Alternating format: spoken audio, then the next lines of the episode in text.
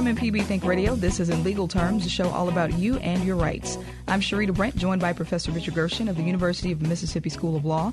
And our guest this morning is Ron Rychlak, law professor, an expert on sports and gaming law, and faculty athletics representative at the University of Mississippi. Today we will discuss various sports topics with legal ties. We'll talk about who represents athletes in a college setting, what's the impact of sports on a university. Also, the NCAA is boycotting North Carolina. We'll talk about that. And later, concussions. Who's responsible? Should the NCAA athletes receive pay? You can give us a call with your comments and questions this morning as we discuss sports and the law. The number is 877 MPB Ring, or you can send an email to legalterms at mpbonline.org. This is MPB Think Radio.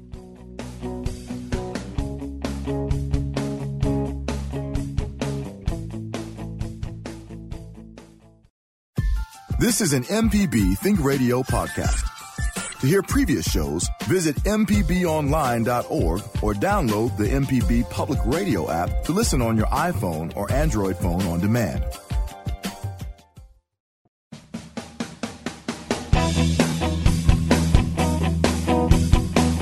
And welcome back to In Legal on MPB Think Radio, the show all about you and your rights. I'm Sharita Brent, joined by Professor Richard Gershon of the University of Mississippi School of Law. And our guest this morning is Ron Rychlak, law professor and expert on sports and gaming law and faculty athletics representative at the University of Mississippi. Today we're going to be discussing various sports topics with legal ties, and I also have in studio with me Sam Wells and Jay White, the uh, Season Pass hosts. Season Pass comes on uh, Thursday mornings at 10 if you are don't, listening. So. Don't, don't move it to Monday. yeah, I don't know if we're ready no. to do it on Monday. So uh, they're in, in, studio with me as we're going to talk about a variety of things. We'll talk about who represents student athletes uh, in a college setting, what's the impact of sports on a university. Also, the NCAA is boycotting North Carolina. We'll talk about that. And later, concussions. We'll get into who's responsible. You can give us a call at any time, 877 MPB Ring, with your comments and questions, or send an email to legalterms at mpbonline.org. Uh, good morning, Professor Rychlak and Professor Gershon. Good morning, Sharita. We're lucky to, to have Ron on today. Uh, he has uh, spoken uh, throughout the country on these issues and been uh, on you know, national broadcast. And most recently, on a different topic, he was on a National Geographic special about the, the uh, Pope versus Hitler. Uh, Ron has written extensively in that area and actually is uh, counsel to the the Holy See. So he's a you know, varied interest and really a great uh, a great guest. Excellent. Good Thanks, morning. Richard, and, and, hey, hey, Sharita, how you doing? Doing well. Thank you so much for being on again. It's been a while since we talked about this topic, but there's plenty uh, to talk about today. Um, we can start first uh, with you giving us an idea about your role as the faculty athletics representative. Uh, what what is your role there? Well, the faculty athletics representative is a position that uh, before there were athletic directors, that was the person on every college campus who would actually handle that role, schedule the games, uh, you know, hire the coaches. This goes way back. I mean, you'd be you're getting the math professor to, to coach or whatever. It's, they always have professional coaches. But uh, as it's come along, uh, the NCAA requires one person on every campus who is a faculty member to also serve as sort of liaison between athletics and academics. Um, so I attend the senior leadership meetings of the uh, athletics department. I uh, meet regularly with both the athletic director and the and the chancellor uh, here at the university. Uh, I uh, uh, speak to the faculty senate. I chair our athletics committee. so I'm very involved speaking to, to, teams. I speak to most of the teams at least once a year. and when we have dealings with the NCAA, there are five people on any campus who can call the NCAA on behalf of the university. That'd be the chancellor, the athletic director, the senior athletic direct, uh, uh, associate athletic director for compliance, the women's uh, athletic uh, administrator or coordinator, and uh, the faculty athletic rep. So it's um, a very involved uh, position. So I, have read that part of being a faculty athletics representative is uh, kind of maintaining a balance between academics and athletics. Um, what are some issues you see there when it comes to? We're not hearing things on this end, so. oh, you can't hear us. No. Can't hear us? Oh, that's interesting. Okay. Um, we are going to try to take a, a quick break and uh, see if we can assess the technical issues. Just came back. Oh, okay. You just came back, Sharita. Good. All Welcome back. Okay, I don't know what that is. We were being trying to be sabotaged here. Um, I was asking a question about as a faculty representative, um, part of your uh, job I've read is to maintain a balance between athletes and academics and uh, athletics. So, can you talk about that? Any issues that you see commonly when it comes to ath- athletes trying to maintain their grades and be an athlete at the same time? Sure, you know that that's such a uh, a difficult uh, thing to do because there serious, serious time demands on our student athletes. Sometimes uh, faculty members will let them sort of shadow our athletes uh, to see how much time they put in in basic training, in, in practice, in watching films, in getting taped up, and going to various meetings, trying to do all that, and at the same time uh, truly be students and go to class and have study hall hours and get their grade point averages there's a current initiative within the NCAA to um, make certain that there is sufficient time for the athletes to do that. We're trying to make sure that athletes get eight hours um, off each night between the athletic uh, events or whatever, so they get at least eight hours every night. That they get one true day off uh, each week. That they get uh, two weeks off after the season ends uh, that they get 14 other days in the semester uh, off, and so they're, they're, we're trying very hard to um, make certain that there is an ability because they're not professional athletes. These are students. These these, these are are you know young men and young women who are are building a career. Most of whom will not. Uh, you know, play sports beyond at a competitive level beyond college. So, you're trying to make sure that they get their degree, that they uh, advance, that they are prepared to go on to the next stage of their life. And and the demands can be such that there's got to be someone kind of looking out, trying to, to make sure that uh, that happens. And I think there's a there's a big staff here at the university and at every university that's uh, trying to to help that happen. Mike, I've got a question for you. Ole Miss uh, was in the news a little bit uh, because uh, one of the members of that staff didn't really look after uh, one of the running backs for the uh, for the uh, for the university, and he missed his eligibility requirement by one hour. Does he have any legal rem- any any legal recourse, be it against the university or the NCAA, because of maybe a failure on someone else's part, not necessarily his own, with not being eligible, or is that all fall back on him as far as the NCAA and the the university is concerned? Well, you know, it's it's a very tough situation when we say that students have to pass a certain number of hours, of course, to remain eligible and to play sports, and that's how it should be because academics should should come first. And if you don't pass the sufficient number of hours in the spring, you can maybe try and make it up in the summer.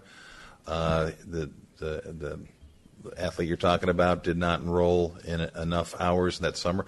Apparently, got advice that, that, that he had enough, and there was some, some confusion there.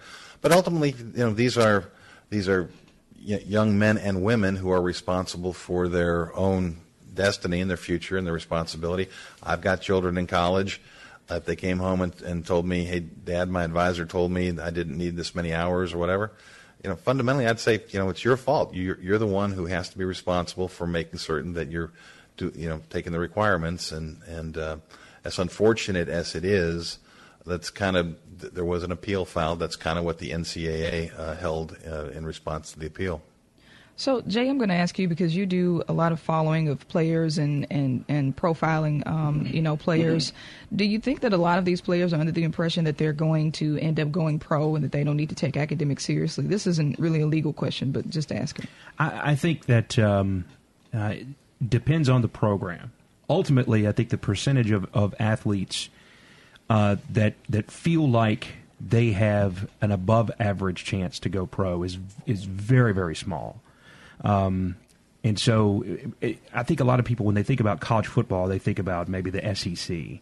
Um, the SEC and how many football players there are in the SEC, in, in the grand scheme of things, uh, is a, a, very minuscule uh, percentage of how many college football players there are going to four year colleges and universities in America. And so an overwhelming majority understand that it has to be a balance. And for many of them, uh, especially at non-athletic scholarship offering schools, it's a balance that they. I mean, they they are getting to play football while they're getting their education, as opposed to some of these higher profile guys at the schools in the SEC and other uh, major conferences like that they are going to school so that they can play football Mm-hmm. and go to the next level. Mm-hmm. There, there are athletes like that, but it's a very small percentage. Um, Ron, and, and I wanted to ask you when it comes to a situation where a player's grades fall and coaches are aware and people are aware, and maybe this player is highly valued on a team and his grades are overlooked, um, is there any accountability there? Do you know? Do they get in, in trouble? I mean, who's holding the coaches accountable uh, for players and their grades? Well, there's absolute accountability. We have uh, staffs that that are that are number one trying to make certain that uh, we don't encounter this situation. But if we do encounter this situation, if a student's uh, grades fall, you know, off the table, or they're not passing enough courses, or they get below, they're actually. It used to be you just had to have a like a 2.0. Now it because you, you found everybody taking introductory courses all across the board, so um, they- they're maintaining a 2.0, but they're not advancing towards a degree. Now we have requirements that you have to have certain percentage towards your major, towards your degree. So they monitor those things very closely. And if someone uh, becomes ineligible, you have to sit them. And we sit them. And if we didn't sit them uh, for the, the games when they're ineligible, um, those games ultimately, you know, you, you, they would be forfeited. And so it, it, it, there's significant accountability uh, within the department, and, and the athletes are held to that. When someone's getting close, there, there's some warnings. You, you'll um, uh, a lot of times, some coaches will, will have uh, penalties that the guys have to get up early and run or do whatever to, to make sure that they're they're going to class. We monitor absences very closely, uh, things like that. But but uh, yeah, that's the idea of the old days where someone really was a football player and not a student. That that just doesn't happen at this campus, and I don't think it happens hardly anywhere anymore. All right, we need to take a quick break. When we get back, we're going to get into some more issues. We'll talk about the impact of sports on a university, and uh, we'll also get into concussions a little later and the NCAA's role in boycotting North Carolina because of House bill, uh, a House bill that they say is discriminatory to LGBT communities. So give us a call this morning if you have any questions about sports and academics, uh, athletes, and, and maintaining good grades. If you have any comments about um, the legal issues dealing with concussions and long-term effects, give us a call at 877-672-7464. That's 877-MPB ring. We do have a few lines open. Linda, we're going to get to you right after the break. This is in legal terms on MPB Think Radio.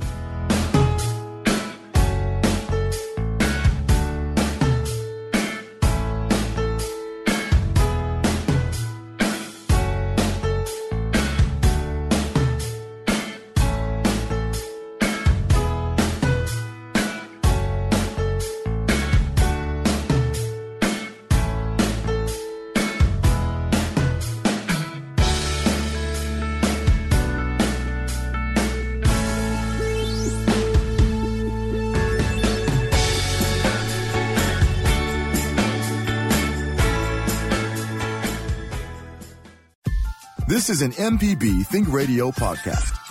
To hear previous shows, visit MPBOnline.org or download the MPB Public Radio app to listen on your iPhone or Android phone on demand.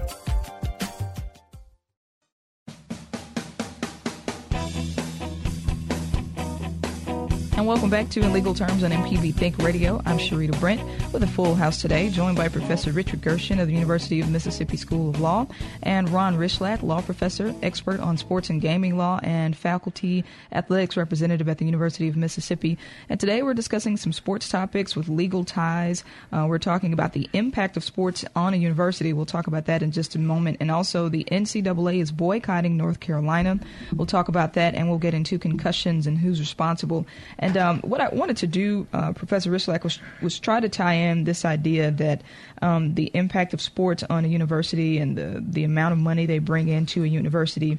People also wonder should NCAA athletes be paid because these sports are so popular and they make so much money for these universities.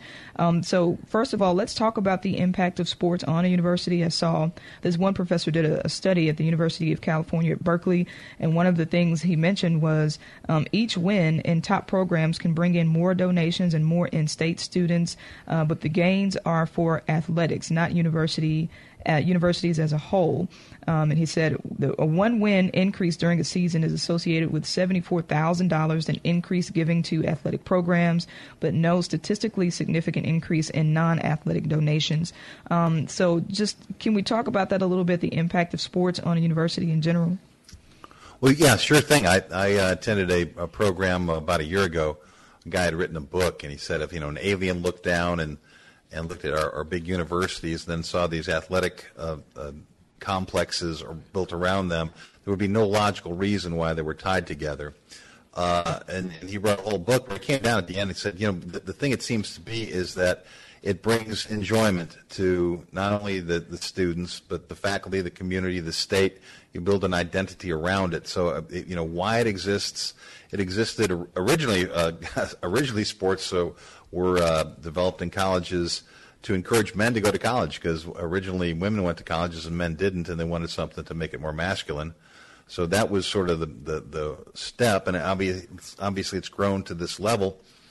Uh, and and it stays there because people have liked it. In terms of the money it brings in, uh, at most campuses, I think you're right that primarily the money that comes in from football and basketball stays within athletics and is spent on softball and soccer and volleyball and uh, golf and tennis and, and all of the other uh, uh, sports that would not exist, you know, would be an enormous drain on the campus if you didn't have that. So uh, most athletic departments uh, do not break even. Most of them are, are, are, money losers if you look across the uh, the nation. Now, if you look at the biggest conferences, the SEC, most of them are break even. Most of the most of the schools break even or do a little bit better. Uh, some of them, um, we say they don't spend, send money back to uh, uh academics, but uh, a, lot of campuses, the athletic department is paying tuition for its scholarship athletes, and so that, in fact, is money uh, that it's not always counted, but it's going towards academics as well. But the biggest thing is sort of sort of the spirit and, and the, the enjoyment, and it does make people want to come to school, and it does lead to increased donations. But I, I think the the purpose uh, of it is is sort of the school spirit and, and the, the enjoyment that it brings people. And so, um, Professor, I want to ask you about the legal implications of this, but I want to pose this question to uh, Jay White and Sam Wells as well, who are in here with me. Um, do you think NCAA athletes or athletes in general should get paid to play sports? I, I, I think I the way I think the way it is constructed currently, no, they should not because uh, they they know what they are getting into when they sign up for it. Mm. Uh, now, what you may want to say is that um, that the athletes should be offered a professional minor league as an alternative mm-hmm. to college football, uh, where if they wanted to make money for being good at football, being of a legal age to play it, um, that that that would be an option for them. Uh, I know it doesn't look good, and it seems uh, like an injustice that you know there are a lot of guys in suits that sit in fancy looking buildings, and they're millionaires because you know 85,000, 90,000, 100,000 people fill up a stadium every day uh, on the backs of these athletes. Because mm-hmm. if if there was no football game and the players weren't good, there wouldn't be people in that stadium. Uh, but the players when they when they sign with a school and and they get that scholarship, they know what the deal is. Mm. Uh, I also think that the narrative that these guys are struggling to get through school as college athletes, while you know um, the people who run the university are are doing just fine. I think that's an incorrect narrative. Uh, I, I, wish people could see how SEC athletes get taken care of at school, mm. uh, and and they get perks. Uh, and I, maybe the guys at the university won't say this, but they get perks that regular students do not get. Mm-hmm. Um, and there's no doubt about it; they're taken care of. So uh, there's there's two sides of that argument that that I think um, it, it, when people have that argument, they are either completely for one side or completely for the other, and there are shades of gray in the middle on both sides. I'll take the other side. I definitely think that there could be a system or something set up that would compensate some of the athletes, namely a uh, I'll just go uh, you know, maybe a Dak Prescott at Mississippi State a year ago, or a Chad Kelly at Ole Miss this year, who sells more. You know, the number ten jerseys are hanging in the in the bookstore and things like that. I think uh, special players with special talent who bring more attention to the university, which uh, does increase enrollment. I, I, you know, when Eli Manning was at Ole Miss, I'm sure the enrollment went up from 2001 to 2003 when he graduated.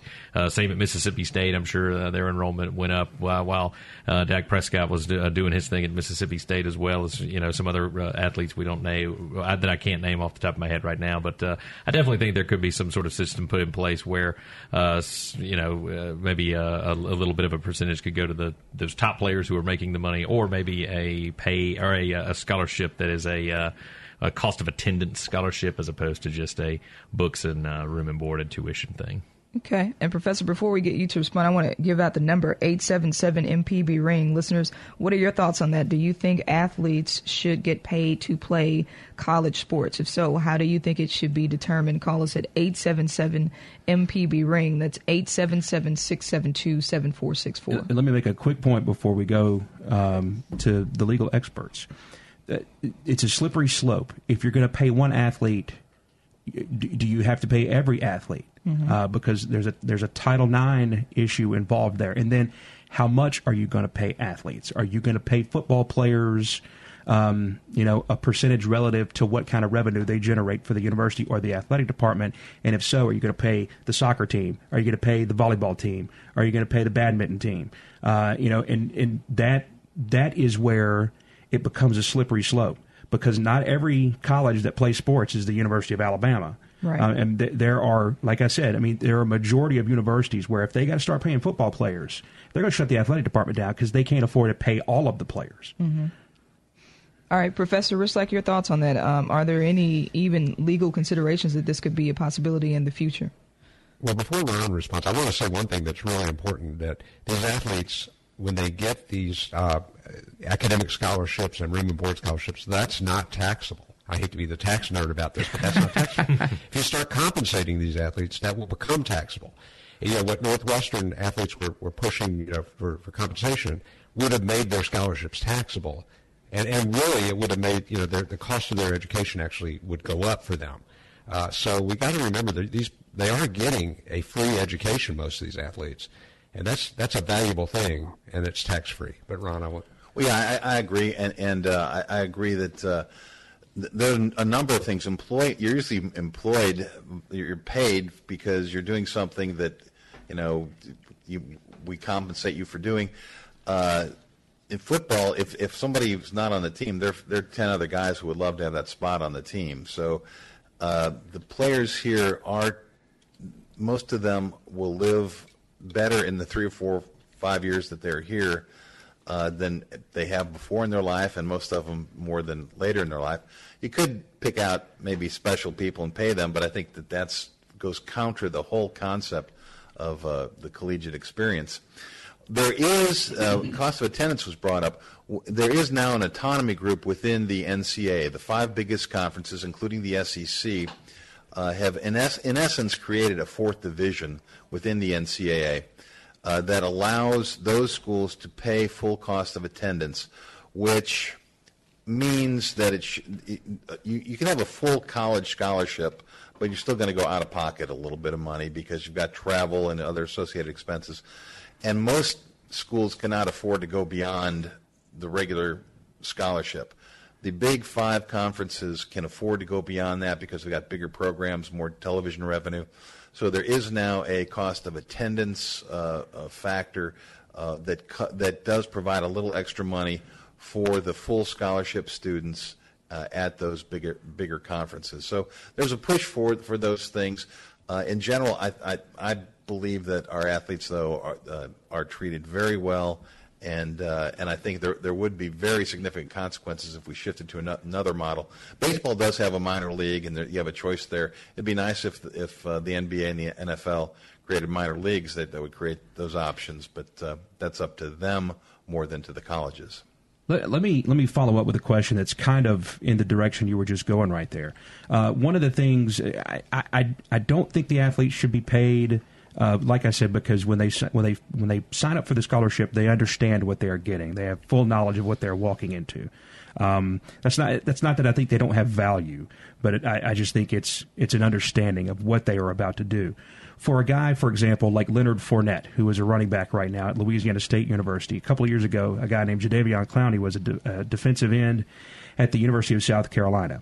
These are guys that were forced to play another year of college football because the National Football League has a rule where you cannot be eligible to play in the league until you are at least three years uh, from your high school graduation day. To me, this seems like if, if you are of legal age and you have the ability that, without a doubt, easily would put you in a position where you could make money doing a thing, how is it that a league like the NFL can have a rule that can shut out players that otherwise would be making money? forcing them to go back to school to, I guess, continue to practice the craft of what they're going to make money in, but they but they could already do it. That seems like that's a violation of some sort of civil rights to me, especially when the NFL has um, uh, they, they have a um, oh, I just lost my train of thought. They they are um, they're not considered um, they're not considered uh, interstate commerce, mm-hmm. basically. Well, you know, I mean, they're unionized, so the union can set regulations, uh, and I think that's probably the, the number one factor there. But if you think about it, if the NFL permitted a 20 year old to play and he comes out and he suffers a serious injury, uh, if you're a plaintiff's attorney, will you take that case to sue the NFL saying, you know, for the past 40 years you haven't let kids this age play, now you let someone play? And there's potential legal liability on that side of the coin for the NFL too. But I think probably as much as anything, it's the union. If the union wanted to push for younger players, it could happen. But but the union that's not in the union's benefits. In the union's benefit, probably to, to keep the rule as it is. All right, couple calls to get to. We go first to Patty in Jackson. Good morning, Patty. What do you have for us? Patty, you there?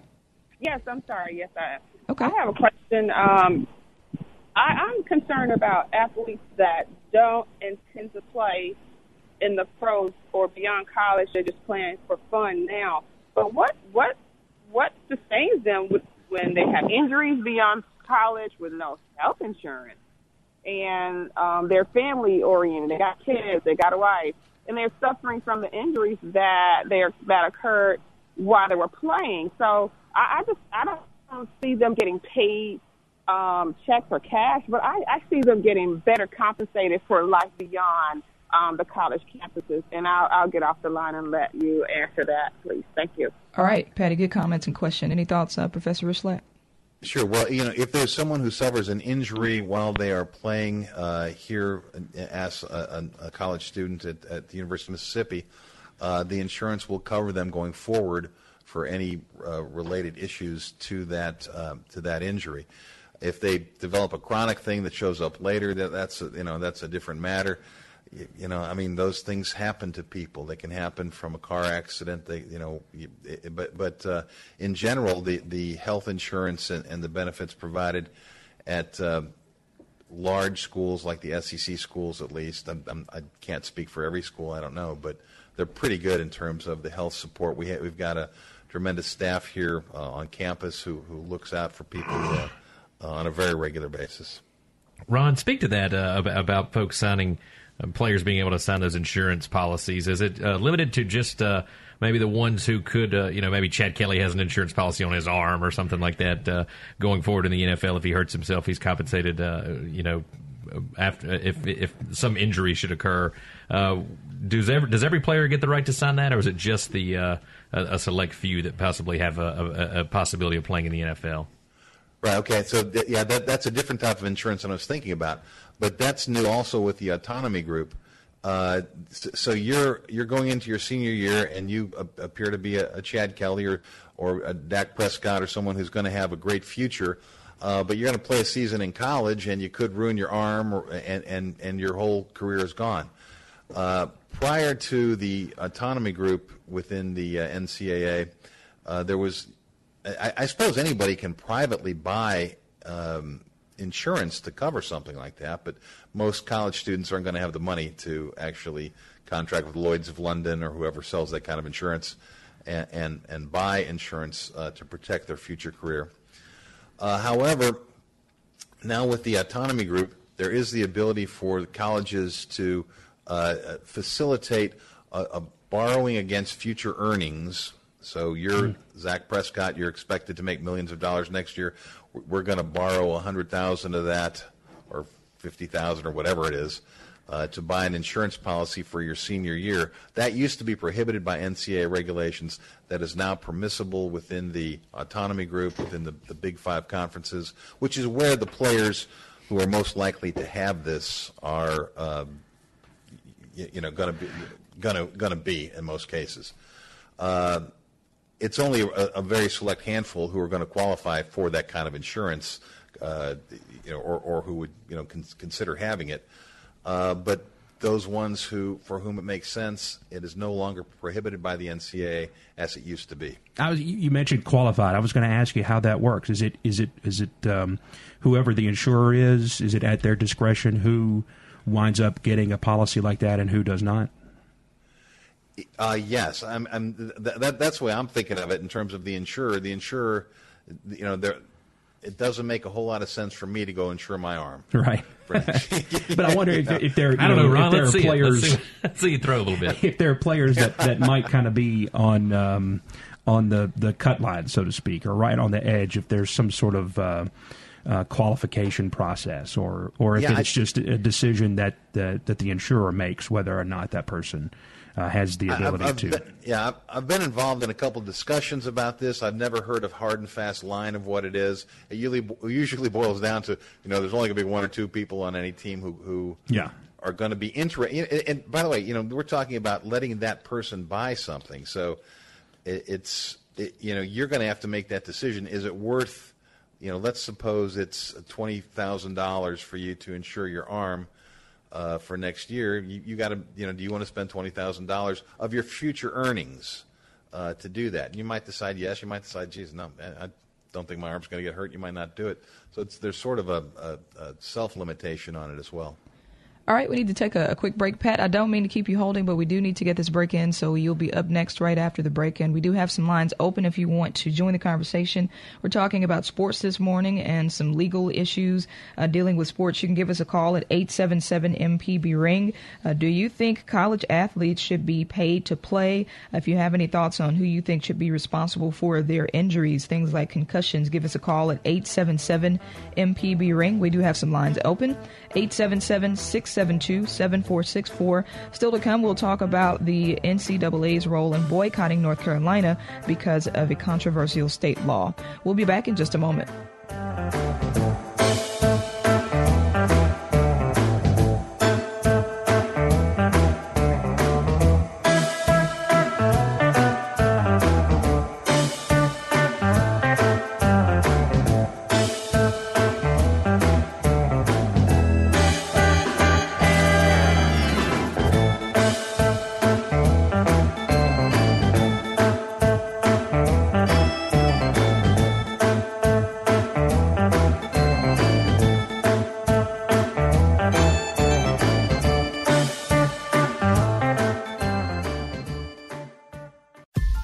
This is an MPB Think Radio podcast.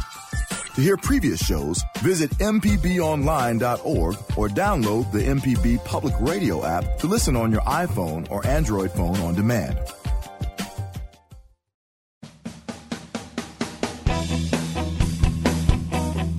Welcome back to In Legal Terms on MPB Think Radio. I'm Sharita Brent in studio with Jay White, Sam Wells, and we are also joined by Professor Richard Gershon and Professor Ron Rychlak. And we're talking about uh, various sports topics with legal ties this morning. Uh, we've talked about the impact of sports on a university, and right now we're asking you listeners, do you think college uh, athletes should be paid to play sports? And also, who do you think should be responsible if they suffer any kind of injury? Do you think the league should be responsible? Uh, long-term injuries, who do you think should be responsible for those things. And we're still going to talk about the NCAA's role in boycotting North Carolina uh, because of a discriminatory law, controversial law. Uh, Pat has been waiting very patiently in Jackson. Uh, oh, by the way, the number is 877 MPB Ring if you want to join the conversation. 877 672 7464 or email legalterms at mpbonline.org. Pat in Jackson, thank you so much for holding. What is your question? Her question what is the legal relationship between uh, member universities and the NCAA? And second, do universities have any avenue to pursue when they feel that they have been wronged or harmed by actions of the NCAA? All right. Thanks for that question, Pat. Yeah, thanks, Pat. That was a great question.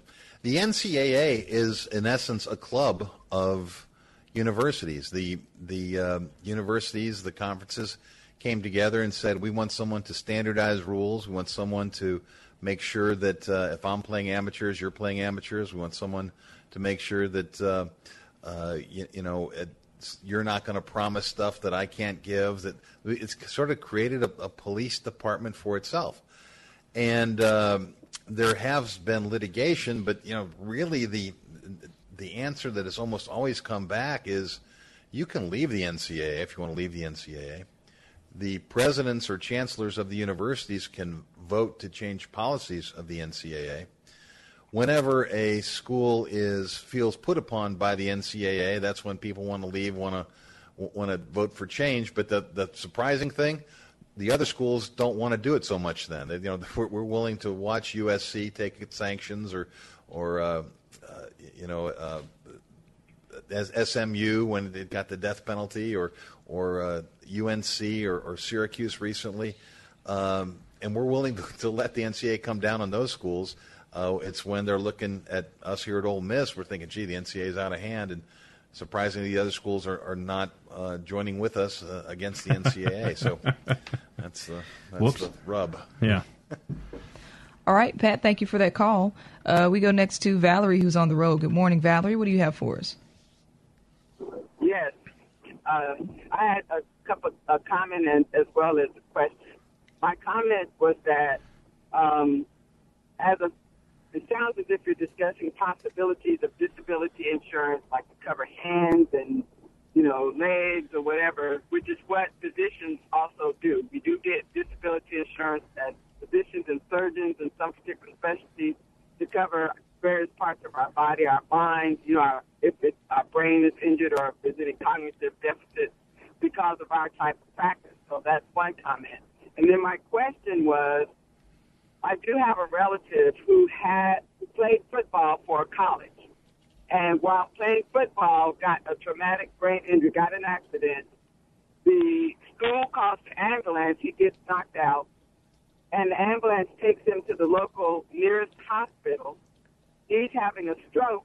They didn't take him to the tertiary care hospital. That's number one. Are there any responsibilities or risks on the school for where the ambulance takes him as, as a student? The second thing is he has recovered, but are there any going forward more than just insurance? He's still a student.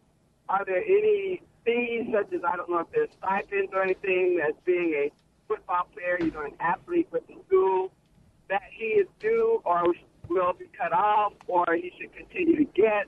You know, what happens with those kinds of things and then of course with his injury going forward. Thank you. Okay, Valerie, thank you for that question. Uh, Professor right, Rychlak, uh, any thoughts? Well, uh, the the, the uh, I hadn't thought about physicians getting the insurance, but that that's a, a, an interesting and, and very logical thing. In terms of the uh, the injured students, I mean, you know, the the school's responsibility is to have uh, to have uh, someone there to treat to deal with the matter. They call an ambulance. I mean, if the ambulance goes to the wrong place, I don't know if the school's responsible for that. It'd, it'd have to f- know more details about how and why and those kind of things to answer that question. Uh, in terms of uh, when the uh, her relative returned to school, uh, I know at most of the bigger schools here at Ole Miss, uh, Ole Miss would continue to honor the scholarship uh, even if the uh, student was unable to continue uh, playing. So you still would, would have your, uh, you know, whatever whatever it was. If it was a full scholarship, you'd still have a full scholarship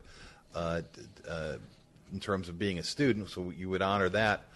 Um, I, uh, uh, other than that, and other schools it may be different. Smaller schools may not be able to afford those things, and it may not have been a full uh, scholarship. I don't know, but uh, certainly the approach we take here is to take care of athletes, and and I think across the SEC, I'm, I do not want to speak beyond my knowledge, but I think within the SEC, any SEC school would uh, uh, take care of their uh, injured athletes, and sometimes go uh, well uh, beyond what uh, you might expect. I mean, you know, the, the guy who's been I, I work on Chucky Mullins Street here. He's a football player who was paralyzed in a football game, and the university stepped up in a big way to help him out through the rest of his life. Okay, Valerie, thank you so much for that call. Um, and I wanted to ask specifically about concussions. Um, I read that there was a, a, concussion act, a youth concussion act signed into law in 2014 in Mississippi. Um, can you talk about that? What are the details of that act and this idea of return to play procedures? Um, how coaches are educated on concussions and, and training staffs and things like that. You know, when to pull um, an athlete out on a youth or a college level.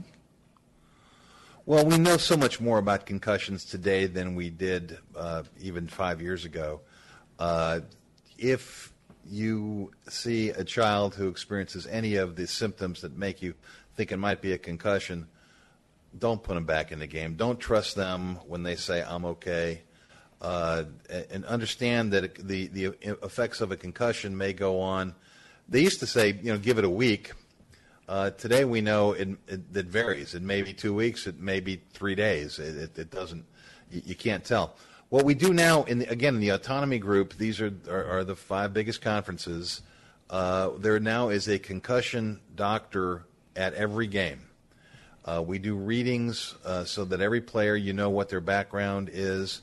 If they have a uh, experience a hit that suggests there might be a, a concussion, this neutral uh, medical personnel, neutral doctor who's not affiliated with, with either school, comes down and makes the call. So you don't have a school doctor who is pressured by the coach to get him back in there. You don't have a, a team trainer or, or, a coach making that decision. You've got someone making it for the uh, good of the student athlete. It's a fairly expensive thing to make sure you have, you know, because you got to get a doctor probably who's not in town because you don't want a, a fan there. It's a fairly expensive thing to have someone there just for that purpose, and that person may be called upon maybe two times, three times a season.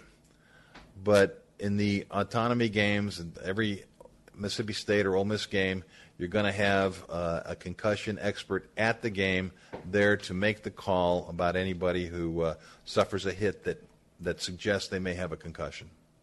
All right, we're going to take our final break. When we get back, uh, we'll uh, wrap the wrap up the show by uh, talking about the NCAA's role in boycotting North Carolina uh, because of a controversial state law uh, that many say is discriminatory to the LGBT community. So we'll talk about the specifics of that, and you can still join the conversation. We have some time left if you want to talk with us about uh, anything involving sports and legal ties. Do you think that professional, well, rather college athletes should be paid to play in college? Also, if you have have any thoughts about who should be responsible for their injuries, uh, if there's potential for long term damage, who do you think should be responsible financially or medically for those injuries? 877 MPB Ring is the number to join the conversation. All our lines are currently open 877 672 7464 or email legalterms at mpbonline.org. This is Think Radio.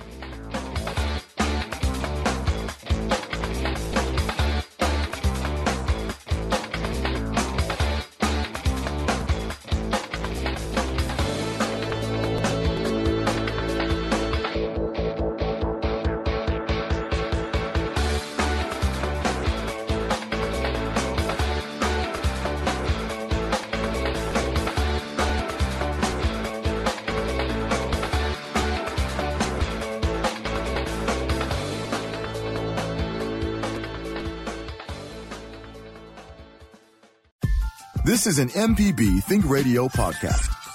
To hear previous shows, visit MPBOnline.org or download the MPB Public Radio app to listen on your iPhone or Android phone on demand.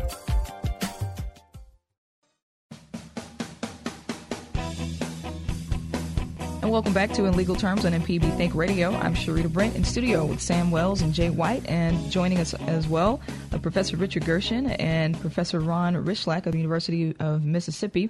And today we've been talking about sports topics with legal ties, um, and I've been teasing this all show. We wanted to talk uh, briefly before we get to Barry, who's on the line, about the NCAA's role in boycotting North Carolina uh, because of a controversial state law that many critics believe is discriminatory to the LGBT community. Uh, so, Professor Rychlak, let's talk a little bit about that. Um, I read that the NCAA recently said it would pull seven championship tournament games out of North Carolina because of this law. Uh, talk, uh, it's House Bill 2. Uh, so, talk about that connection between the NCAA taking a political stand, many would say, and uh, kind of punishing um, North Carolina for supporting this law because they're going to lose a whole lot of money uh, because of this situation. So, your thoughts on that and the, the legal implications? Right. Well, it, it's interesting. Um, the NCAA, this is the way it, it has uh, punished the state of Mississippi, by the way, for the uh, our state flag. Uh, it used to, to apply to South Carolina because uh, they used to fly the rebel battle flag as well. Um, if you earn the right to a tournament, there's there's some sports where you do that. For instance, soccer, baseball, softball. Uh, if uh, you earn the right to host a tournament, those are unaffected. But there are some tournaments that are scheduled in advance, and the biggest one, of course, being basketball. Uh, and the NCAA has pulled uh, the uh, the games from North Carolina, and the, the question is whether it was um, invoke, involving itself too heavily in politics because of that. This is, of course, is the the, the gender in the bathrooms and all, all that issues. Uh, last week, uh, the Division One faculty athletic reps met in Dallas, and Oliver Luck, uh, Luck Oliver Luck, the uh, father of um, Andrew Luck, quarterback for the Colts, and he and Oliver is uh, like the number two man at the NCAA now. Uh, spoke to our group, and he he talked about this, and he made a point that that I had completely been oblivious to, and everyone I've talked to didn't think about. He said very important to that decision was the fact that states and some city governments have uh, put travel bans on uh, state entities going to North Carolina. So, Massachusetts, for instance, I think he said Connecticut and maybe New York have said we will not reimburse uh, official travel going to the state of North Carolina. He said, well, now, if you're having a tournament and you find out that uh, these teams cannot travel to your host site, North Carolina, and, and, because they won't be reimbursed by the state under state law for travel, uh, can you really f- fairly schedule a tournament there? Uh, what, how will that impact the competition? So, you know, we all think of it in, in, political terms, and obviously there's a political overtone, and it flows from the politics in these other states. But, but Oliver Luck made the point it was very much a, a competitive athletic decision that said we don't want to schedule a tournament at a place where teams who would be competitive in that tournament will be effectively precluded from traveling. All right, uh, we're going to jump to the calls really quickly. Barry is on the road, just one call actually, with a question. Good morning, Barry. What do you have for us? Yes, ma'am. Well, you brought that up while I was listening, and I, I, I personally I don't think it should be a political thing, but that's that's altogether different. But I did want, and, and also I think athletes should be paid, and but that's another story. But, but my question that I told, I think it was Kevin, was that I was wondering, Mr. Mullins, Chucky Mullins, when he was playing for Ole Miss and was uh, was injured and then you know subsequently passed away, was his family or was he taken care of in his situation? Yeah, I, you know, I don't know all the details. I do know that the family that cared for him, that took over, uh, at, was essentially provided with with a house uh, to keep him. And yes, they were. Uh, they sacrificed tremendously. This this family that, in essence, adopted Chucky and cared for him, but the university uh, significantly contributed to what they did, and uh, you know that that's within NCAA policy to, to for what happened. And the, you know NCAA, as silly as things seem sometimes, they're made up of reasonable people when when you're taking care of a, a kid who's been so seriously injured. Well, Okay. Thank you. Thank you so much. I really enjoy your program, and thank you so much. Bye bye. All right, Barry. Thank you so much for your call. Uh, we have about 30 seconds uh, left here, Professor Rychlak. Uh, Sam, did you have any? Uh, I was just curious, Professor, if they uh, either one of you guys have have uh, have Ole Miss and the NCAA uh, and, and Mississippi State as well had and, and Southern Miss and anybody really in the state had any conversation with the NCAA about how this ban might be uh, the, the the state flag ban might be extended to all sports. Well, I think we're afraid that would happen. We, we don't want it uh, to be expanded beyond where it is. And with the universities not flying the flag, there's actually some talk about can we get them to lift the ban that's on us. Uh, I know that's a very controversial point in and of itself, but there is a, a little method maybe in, in the madness there that if, if we're not flying the flag, can't they open up those tournaments to our campuses again? hmm. All right. Well, Professor Rychlak, thank you so much for being in today. We really appreciate it. Uh, Professor Gershon, you as well. And thanks to my coworkers, Sam Wells and Jay White, the co-hosts of Season Pass, which comes on Thursday mornings at 10 for joining me this morning. Uh, Jonas Adams was my board operator. Kevin Farrell was a call screener. If you didn't get to send in your uh, question, call us with a question. You can always email us at legalterms at mpbonline.org. Don't forget we have a podcast. So if you want to listen to some past shows of In Legal Terms, you can uh, find us on your podcast app or go to mpbonline.org and search in legal terms MPB. That's going to wrap us up. Coming up next, relatively speaking, on Southern Remedy with Dr. Susan Buttross. This is Think Radio.